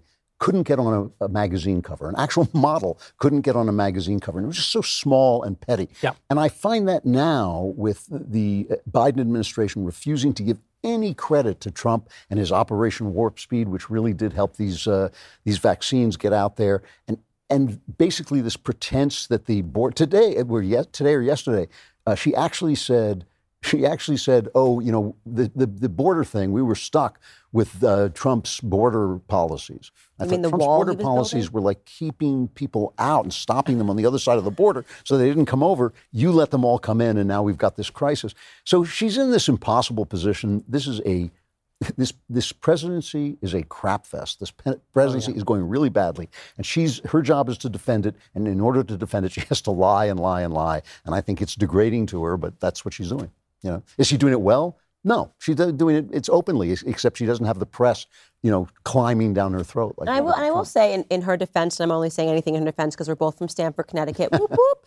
Um, but I will say, in her defense, it also is hard because, like, because I, you know, was very chummy with the past administration. Like, you know, the amount of time that Sarah Sanders and Kayleigh McEnany spent with the president every day, right. they're having conversations, strategizing, doing these things. She doesn't. She doesn't do that with Joe Biden, right? How- So she's how flying could in the dark. You know what I mean? Like she's flying in the dark. Half the time she's learning things from them because Yeah. he's obviously not doesn't have his mental faculties about him. So he's not sitting down with her. You know, love him or hate him. Trump's got his mental faculties about him, right? He's fighting. He's he's a fighter. He's a bull. Whatever it is, he's going to tell you what he thinks and what he wants you to go out there and say. Biden is just you know a puppet. So it's it's, it's it makes her job even harder. And at the end of the day, you're correct. It is her. It's her job. And you, I don't know why I keep is- saying at the end of the you're day. It could you're also the be at the face beginning of the You're day. the face of dishonesty, but the dishonesty is really It's deep a in the administration. It's a rotten job. Yeah, it's a rotten job. There's think- far too think much empathy uh, happening right now. First of all. It sucks. Bringing you know? empathy Yes. to this. Uh, we, you show. lost me when we But it- stopped What is she going to say? You know, I haven't spoken to my boss in 63 But you, days. you, you are right. I mean, to a certain extent, you're right that the empathy is a little bit misplaced because, again, when you just crap all over the last administration and you act like it was the peak of dishonesty, and then you're going out there and you're lying every single day. 63 days without a press conference. Could you imagine if Trump did not speak Oh, to he- the he was press the for most 60 transparent president What they would have said. What My would fav- the headlines have I mean, been? my favorite is when they when they say, "Can we have the statistics?" And she'll be like, "Well, the Department of Homeland Security has those." And like, right, you're the executive branch. Do you have those statistics? She's like, "Well, you can go ask the DHS." She's Like, well, can we ask the DHS? She's like, "No." No. Ben, this question is for you from James. With this most recent spending bill and the grand possibility of higher interest rates, uh, do you think that it will cause a depression? And if so, how bad will it be? So I don't think it's going to cause a depression in the immediate term. I think that what, what Biden has the benefit of, economically speaking, is a natural recovery that was certainly going to happen. This is the most artificial depression in the history of the United States. It was the COVID lockdowns that caused the depression. And when COVID was relieved, then the depression was going to end and was going to come back in a massive, massive way. So he has the benefit of being able to lower the GDP growth rate from 8% to 7% with crappy taxes and bad spending policy. And nobody notices because it's still 7%, which is this extraordinary growth rate. What you are going to see is an inflation of the currency because it has to happen. The, the, the amount of debt that we are now servicing uh, is extraordinary. I mean, we're, we're spending hundreds of billions of dollars every year just to service the current debt that we have. Forget about the debt that we just took on. And that money can only come from three places. It can come from inflating the currency, i.e., printing more dollars, two, raising more money with bonds, and three, higher taxation. And if you do either of the first two too much, then one of them kicks in, right? If you end up if you end up selling too many bonds, then inflation ends up kicking in. If inflation kicks in, then you are going to have it kills the bond market. You're going to have to raise the interest rates, which means that all of the loans become more expensive, which sinks the economy. Well, they actually did something that people aren't talking about uh, this last week, which is that Fannie and Freddie decided that they were going to cut dramatically how many second mortgages uh, they would buy. Fannie and Freddie buy up like almost 70% of all the mortgages in the country. So it doesn't matter. You may have gotten your mortgage through uh, our, our buddy who uh, I got my mortgage recently from an old high school pal of Michael Knowles's. Uh, uh, it doesn't matter if you get it through one of the major banks, Wells Fargo, Citi. It doesn't matter if you get it from a, a local mortgage bank. Uh, probably, mo- most likely scenario, Fannie or Freddie are going to buy those up in the secondary market and then service them over time. And what that does, because the government essentially is buying almost all of the mortgages, it, it really helps drive those interest rates down because the secondary market is so secondary market is so robust. But what the left hates right now, the AOC left in particular, they hate landlords. They hate owners uh, who who they see as exploiting renters, right? It's this very class thing. And so it's a very subtle thing, but by Fannie and Freddie saying they're not going to purchase nearly as many, dramatically fewer second, third, fourth mortgages, it instantly drove up the interest rate for second homes by two, oh, two and a quarter, two and a half percent. Like all left wing plans, of course, this means renters will have to pay more because it's much more expensive for People to buy homes for yeah. people to buy homes. But that every this is the thing about the left. Every trick that they use to interfere with the economy actually has a compounding effect on. So on the, the other thing about the left is the left believes that gravity doesn't always apply. That's That you can violate every rule, and that if you violate every rule, then sooner or later you'll violate a rule, and there'll be no consequences to having violated the rule. Uh, and so they just keep violating rules, whether you're talking about the rules of marriage, whether you're talking about the rules of gender, biology. If you're talking about the rules of economics, the same thing applies, right? They believe deeply in modern monetary theory, which is the idea that we can just continue to blow out the spending, and because other economies are not as robust as the American economy, people will continue to buy our bonds endlessly. Well, that's only true so long as the American economy is growing robustly. Right. The, the big problem here for Republicans on the economy is because the natural recovery is going to be so unbelievably strong over the course of this year and next year, by the time things start to cool off, it's already going to be 2024, basically. Uh, and there is a delayed effect to a lot of the policies that are getting kicked in right now. So you're going to see the economy start to slow. Pretty much everybody agrees with this, like 2024. Uh, by 2025, you could start to see the economy really start to, to enter into some dark territory. And we'll have no ability to take out more debt to actually prop up the stimulus. Uh, I, I would say that it's going to take five to six years to feel the impact of what we're seeing right now. Uh, and, uh, and like, you know, anything else in the economy, everything's good until it ain't. Yeah, that's right? right. It's, it's not like it just gradually But at slows my, and then at my age, these, these stop. predictions are very encouraging because I, I've reached the point where people say long-term effects, and I go, Yeah. Right, yeah, the, Con- Con- yeah, the, the, the Keynesian in the long run world debt has become for you very, very immediate. And Gentlemen, Candace, Michael, uh, we're we've been here damn near forever. it feels that way. Yeah, it's been a long, long, long, long show. Uh, I want to wrap up with a rapid fire question session from our Daily Wire subscribers. You know the rules. I'm going to try to get through as many questions as we, as we can in the remaining time that we have. If possible, Be pithy with your answers, Hmm. and if possible, let's just let the person being addressed answer. It's almost never possible. but we're gonna we're gonna try. Here we go from our DailyWire.com subscribers. Candace from Nina. Have you lost family members or friends because of your beliefs? Yes, cousin, two cousins. Hmm. Was pithy? That's good. That's pithy. That's really Yeah. good. I actually, what a painful reality, though. Yeah. I Yeah. think we'd have to be so pithy on Yeah, that. well, it's one of those things. Gosh, now I see it's going to be longer. But see, it's one of those things where the weird thing is that you know I think Trump made everybody really crazy, and like Yeah. the idea you just kind of went really far in. But the thing is, is like now they've kind of cracked and want to have like a relationship, and I'm sort of like, I don't think it works like that. I don't think it works where like you get to just say horrible things mm. about me, and then now I have to just pretend it didn't happen. Like, we, and we've seen this a lot with even friends. Like now that Trump's gone, they're kind of like, hey, like you know, and just sort of like, okay, I don't think it works like that. Like you can't just say, I'm going to pretend you don't exist. You're a horrible human being, and then because you got what you wanted, there's something very bratty about that. Right? I was always here. I've been solid, and I've been the same person. Um, so yeah, it sucks. It it really sucked when it happened. Time has passed, and so I've sort of been like, okay, well, you know, it is what it is. I lost obviously friends, which was very easy, but the cousin stuff was really hard because I'm really, really close with my family. But you, and you, but you can't really go back. Is the is the weird thing. That's tough. Yeah. Knowles from Alexander. I remember you mentioned in a show once that there were good book burnings in history. Uh oh. Yeah. Uh, I admit I'm not well versed in history, but I'd like to know about uh, those events. Well, I'll give you an, I'll give you an example. I mean, obviously, all the good ones were when the Catholics burned all those medical books, so that's like the history. but I'll give you I'll give you a uh, that's He's obviously constant as the North Would Star. you finally fire this person? What the but, I- but I'll give you I'll give you an example right now because the the the, the issue that I see is uh, book burnings are just the most ridiculous example of this, but there is always some sort of censorship. And we, you know, we don't like censorship because in the American context, that means a very particular thing that we don't like. But there are always broad swaths of speech that are illegal, and they always have been in America. Uh, sedition, uh, fraud, threats, uh, obscenity for a long time, but now it's like a little bit less so. But it was still being enforced during the George W. Bush era. You had, you had pornographers going to prison, you know, for just gross stuff, right? And so this would seem to me, I'm not saying this is prescriptive, I'm saying it's descriptive. All regimes say that certain things are off limits and certain things are on limits. And um, in America, we've protected a huge swath of speech and I think all the important speech. And what's going on right now is that we're shifting those standards. So in you know in the 50s, for instance, if you were a member of a communist group, you'd lose your career in Hollywood. You couldn't work for the federal government. Alger Hiss paid a big price, and no one believed there was that he was really guilty of it. The guy helped start the UN, right? He was really subverting U.S. policy. he got canceled. I guess that's a perfectly fine thing. Bill Buckley wrote a lot of books about how great that was. Uh, wrote books and went on television, all this sort of thing.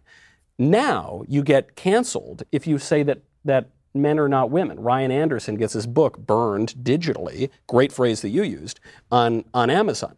That's really bad. You get you get canceled if you wave the American flag. You you get your career promoted if you wave the communist flag, but you get your career canceled if you wave the American flag. And so I actually I'm being somewhat provocative when I say there are good book burnings. What I'm really saying I feel provoked. yeah, Jeremy's very provoked. But what what I really mean by that is th- the reason that we keep losing on this issue on political correctness, wokeism, cancel culture is because I think we're not acknowledging the reality of the situation. What the left knows is some things were always off limits, some things were always accepted, and they are shifting what is off limits and what is accepted. And because we're not going to engage in the reality of that, the history from 1776 all the way to the present, and even further back than that, I think that's why every time we try to fight this thing, Time. we lose more ground. Matt, from William, pithy, Michael, pithy.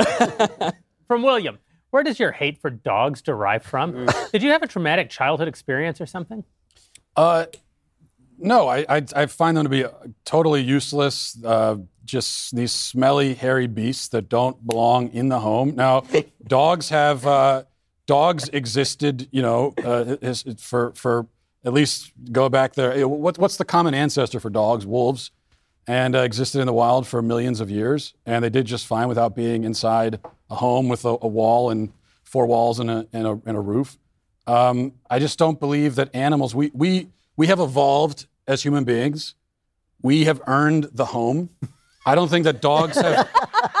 dogs have not earned that. And We what earned the what we've earned it. Now, can I just say what really annoys me? What really what really pisses me off is when people say things like, "It's because it's, it's anti-human." When people say things like, um, "Oh, we don't deserve dogs," like they see a they see a video of a dog like bringing a slipper to his to his owner, and they say we don't deserve dogs. No, they don't deserve us. We do everything for them. They don't do a damn thing for. We feed them. We pick up their crap. we give them a house. We do everything, and then you sit there and say we don't deserve them. What the? It's exactly the opposite. What have they done to deserve this? We don't bring pigs into the home. We don't bring squirrels into the home. Even a dog, Yes. even a dog, even a dog can eat the scraps from his master's table. Well, what is? Yes, exactly. Is that- And we give them those scraps. They're not. They're not. They're not bringing home food so, for us. so far, we're in, we're in favor of book burning and hate dogs. I was- Yeah, and- By the way, It's Jeremy quoted the Bible. pride, folks. Jeremy quoted the Bible. There's a book burning in the Bible, in the book of Acts. The Christians burn their sorcery books. That's a great book burn. Burning your own book is not a book burning. Ben, I love your impersonations. Which do you think are your best and which do you think are your worst? My personal favorite is Beto. Let's hear it. Everybody loves Beto. Well, Be- Beto doesn't sound anything like Beto. Beto's not really an impersonation so much as sort of a generalized mockery. it's, it's- it's more like Beto rolling eating dirt in the Arizona desert. Raw, bong rip, kickflip, Texas. That's that's that's that's Beto. Um, my my Bernie is pretty good. Uh, my Obama is very good, actually. I, mean, I, I always think my Obama is underrated. Uh, my Kerry is good. Uh, my Trump is not good. My Trump, I was never able to get Trump. Uh, you have to be kind of from New York, I think, to But get Trump. the- all the best Trumps. But the the OG BS impersonation is Chris Matthews. Oh yeah, yeah. Chris Matthews. I was always say, get up in the morning, come on the show, come on, roll in here, looking at all rumpled. Then you know what everybody's talking about. Just turn around, face the camera, start jabbering. How well am I to say? Let's go. Chris Matthews. Candace from Sam. Congratulations on becoming a mother. How has becoming a mother changed or impacted your political views? Would love to get everyone's take on this as well, but you ain't gonna because we're going too fast for that. So we're just gonna get it from Candace. just feels like the political discussions we're having are much more severe because they're going to have implications in the mm. society that my kids are going to come up in. So we didn't have this when I was growing up. Like it was like, hey, you're a girl and you're a boy. Cool. I'm going to go in the girls' bathroom. You're going to go in the boys' bathroom. Uh, you know, it's so that stuff is really scary. I think for me now because I'm just going. I don't want my kid to be around. I don't even want like, can my kid just go some, to somebody's house and have a play date, or like, is that mom going to be like, you can pick your genders here? Um, so I think that that I feel like the the urgency of the political conversations that we're having today. So everything feels a bit heavier. Um, Can I talk about being a mother as well? Yes, please. Self-identify as a woman I could. Go ahead. right sorry. now for the sake of That's he, all- he does chest feet. Oh, that was it. Yeah. I could. that was it. I'm good at pithy. You are. You did That was great. good. Feeling this. This uh, last question is for everyone. What is something that actually deserves to be canceled? Drew. Well, actually, I'm, I'm actually now, I've changed my mind about this. I'm now in favor of leftists canceling other leftists for not being leftists enough. because I think that the more that happens, the more there'll be fewer leftists, and we can just continue to welcome people in. And uh, it will basically be reduced to a few leftists and Americans. And that's a perfect situation. Uh, backstage. then I then I wouldn't have to Like be the here. soft pitch. That's Yeah, what that was. exactly. I was right there. I want to go home, man. Uh, i- i- in reality, um, the entire anti-racist movement needs to be canceled. It's awful for the country. It's evil. It's garbage. Uh, and people who pervert language, freedom, and decency that way should not be accepted into the home of anyone who considers themselves to be a decent human being. Yeah. Uh, I, have a long list, but the one that's bothering me the most this week is uh, I want to cancel anyone who tries to cancel someone for something that they did as a teenager. Absolutely. Oh, that's Yeah, that's a terrible. The mo- it's the most disgusting. The whole what you're supposed to do as a child is Be an idiot. is be an idiot. Learn you make lessons and grow up. and then people help grow you into an adult. And I received an enormous piece of grace once uh, from someone who I had had made a mistake with, and I apologized to them uh, years later. They were all they were an adult at the time. I was a teenager. When I apologized uh, as a young adult, they said uh, a man should never apologize for the sins of a boy. And it was a great piece of wisdom and a great piece of grace. And we live in such a graceless culture. There's the reason you can't apologize, never show him your belly, never ever apologize, because the whole idea of an apology is premised on a on a culture of grace. We had this Christian culture, uh, maybe not a Christian nation in a literal sense, but a a nation of Christians. And in a nation of Christians, an apology is a, is a great virtue. It's an acknowledgement that you've done something wrong and we respond to that act of, of, of virtue with another act of virtue called grace. And in a post Christian America, you only get the you acknowledged that you were wrong. you you igno- so if I call you a racist, you apologize for being a racist. See, even you admit that you were a racist or mm-hmm. whatever. But to do that, to as happened at Teen Vogue, Team Vogue uh, to Alexi McCammond this today. that's right today. Right? Did you did you follow this story? So let, She actually, she resigned. Yeah. She resigned. you know, that was led by the right. There's something I like about that story, by the way. Because what they started doing on the right is saying, okay, you guys want to do cancel culture, we're going to lead it. And I think these t- these tweets were dug up by conservatives saying, play by your own rules. And she had to resign. And I kind of, that kind of goes back to your It- it point does, about yeah, like, That's what I was thinking of. actually. until these people realize these rules are just not fair because they've been doing it to conservatives. The left created these rules. I don't So mind. The left has to die I by don't these mind rules. mutually assured destruction. Yeah. Yeah. But I will say that I think it is partic- the, the fact that there is such a rule that could apply uh, to what people did in their youth is one of the most despicable aspects. Oh, it's horrible. of our culture. Absolutely. today. Oh, absolutely agree. to your point, Jeremy, the late philosopher Roger Scruton said civilization thrives on forgiveness and uh, on confession first and then forgiveness, right? You confess, you sacrifice your pride, you uh, forgive, you sacrifice your resentment. Both people have something that means a lot to them and they give it up. You have society and you can't do that anymore. So, kind of what we're all saying. Chesterton had a good line. He said, There is a thought that stops thought, and that thought ought to be stopped. And Ben, you had a great tweet. I hate to say you and Chesterton in the same breath, but you had a great tweet where you said there's a culture that cancels culture. Mm. And coincidentally, this is a, sort of the thesis of my book that's coming out. That needs to be canceled, and and we cannot pretend that there's some reconciliation, some middle ground between the 2 mm-hmm. There there isn't. You've just got to stop that. Mm-hmm. Candace. I would cancel easily the transgendered agenda, a movement, everything about it right now. I think it's it's a cancer like we've never seen before in society. Matt, the thing that our Daily Wire subscribers uh, want to see canceled the most are those tight jeans you're wearing. it's actually trending. Hashtag cancel Matt's jeans. Hashtag bring, hashtag bring back loose jeans. This is the second time I've been accused. The interview I did with, with Candace, that I was accused of wearing skinny jeans.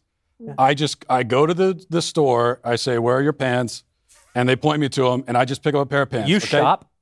You call yourself a man, you son of a bitch. My wife, my wife goes to the store. I assume that's the Oh process. no, no, there's no take. There's no take backs here. Uh, can I, from for what I'm canceling though? Um, which, by the way, you, you said giving people a pass at teenage when they're teenagers. I really think it should be like 25 and under. I, I actually think Yeah. if you're a, if you're in your 20s or 30s, everything you said and did up to about like 10 years and further, it's because you, you grow so much in that age frame that. Anyway, um, as far as what I would cancel, a- any everything that preys upon kids. So especially the, the you- you go into Barnes and Noble and you see all these kids' books, you know, How many indoctrinating. stores do you go in? it's madness. This was one day. This is one day of shopping the other day. uh, you know, all, all, all of these things that prey on kids, uh, drag queen story hours, uh, all of that. There's one thing we need to cancel. It's the, the way that kids are Being preyed upon. indoctrinated. Yeah. Please help me welcome Candace Owens to the Daily Wire by tuning in for the first episode of Candace Tomorrow. It's fabulous. The show's available exclusively to Daily Wire members, so use that code Candace, save 25%. And don't do it. Use code Cardi. And here's the reason. If you use, if you use code Candace, Candace gets the credit. If you use code Cardi, Candace also gets the credit, and we all get a great laugh. Speaking of which, let's end this sucker on a good old fashioned fake laugh. Thanks again for joining us for our discussion here. Joe Biden's terrifying accomplishments. We will see you next time.